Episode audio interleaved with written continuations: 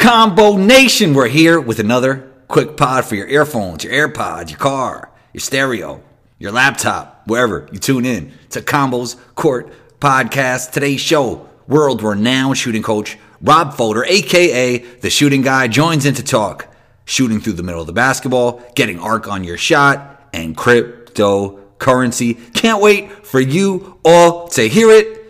Find Rob on Instagram at the shooting guy. Find Combo, yours truly, on Instagram at one two combo. Let's get into it. Here we are, quick pod with Rob Fodor. We just had the greatest podcast ever that we didn't record. That's almost like every phone call conversation we have or any conversation we have, right, Rob? Yeah, we're lucky. We get to talk about some great things, Andrew. That's for sure. Most definitely. Okay, I wanted to start with this, and I hear Mike talk about it shooting through the middle of the ball. If a player is shooting the basketball and maybe it's coming off the side of his hand, his index finger, the middle finger, how do you get that hand to the middle of the ball and get him shooting up through the middle of it? Well, I think when it, I think you have to understand first, it's not necessarily through the middle of your hand but everything is through the middle of the ball. What okay. most people do is because of how we learned is when you put your hands on it to make that two hand chest pass, mm. if you can picture the ball being here and your hands to the side of it, yeah, that's where we struggle. So that's where, you know, people tried to institute one hand shooting to try and get your hand here and the ball centered. Yeah. But what I always do is is I just have a player open up his hands as wide as he can without, you know, overstretching and then try to figure out where the center actually is. And some players are index guys, some players mm. are in between here. Because what I'm trying to create is an equal amount of, of coverage on the center. You hold line. your hand straight out? Is that how it goes? Uh, just load your hand like this, and then you open up your hand. Okay. So then we'll measure uh, the whole, your whole hand and divide it by two and see where that spot falls. So wow. somewhere near there, that's what needs to be covering the center line of the ball. Because a lot of people put their index finger or their middle finger or this part on the ball, but their hands like this. Yeah. And the ball's here, right? Yeah.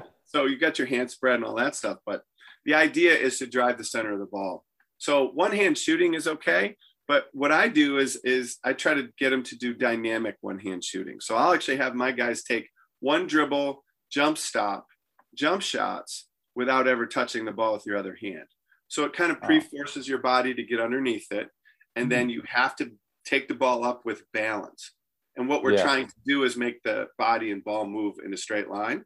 Now, this, the, what'll happen is guys will develop, they'll, they'll try to stop the ball or they'll try to, you know, yeah, grab and carry it around and try to, but all the time they're trying to balance. So when the ball's up here, you're trying, you're actually getting to that place. So you know, my first steps is I, will have somebody take it up with one hand and then take your left hand off. And a lot of times the ball will move and they'll grab it.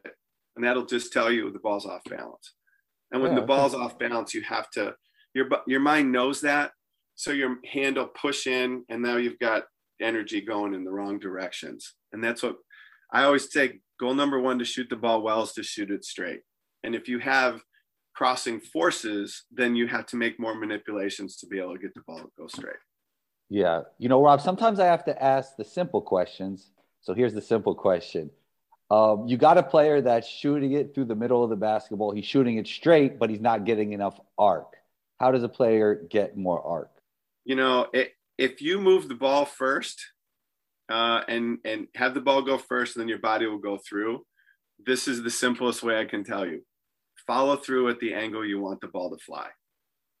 Simple question, simple answer. Last thing, Rob, this is a quick pod. Yes, what sir. Crypt- what cryptocurrency are you most excited about? Oh man, I, am blessed. I've been in the game, you know, for for for a while. Uh, I have I have uh, very small numbers in holdings. I've had a bunch, and then I consolidate because that gives you the most leverage. Mm-hmm. Um, but I have um, I have Ethereum and I have VeChain, and then I bought Shiba. There's a lot to be excited about. Everybody's excited about Shiba for all kinds of reasons. It could be hype, it could be this, it could be a utility coin. Uh, Ethereum is the platform of decentralized finance going forward. So if you have that, that's going to be a great one. Most definitely, Rob. Thank you so much for taking the time. You're always welcome back on the show. And talk soon, Rob. My man. Thanks, Andrew. There it is. Another Combos Court Quick Pod. Big thanks to Combo Nation for tuning in all across the globe. Big thanks to Rob Fodor for joining in. We appreciate you.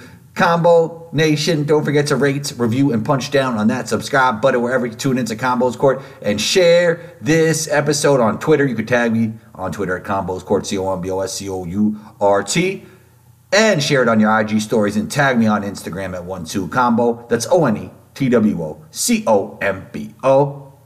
Combo out.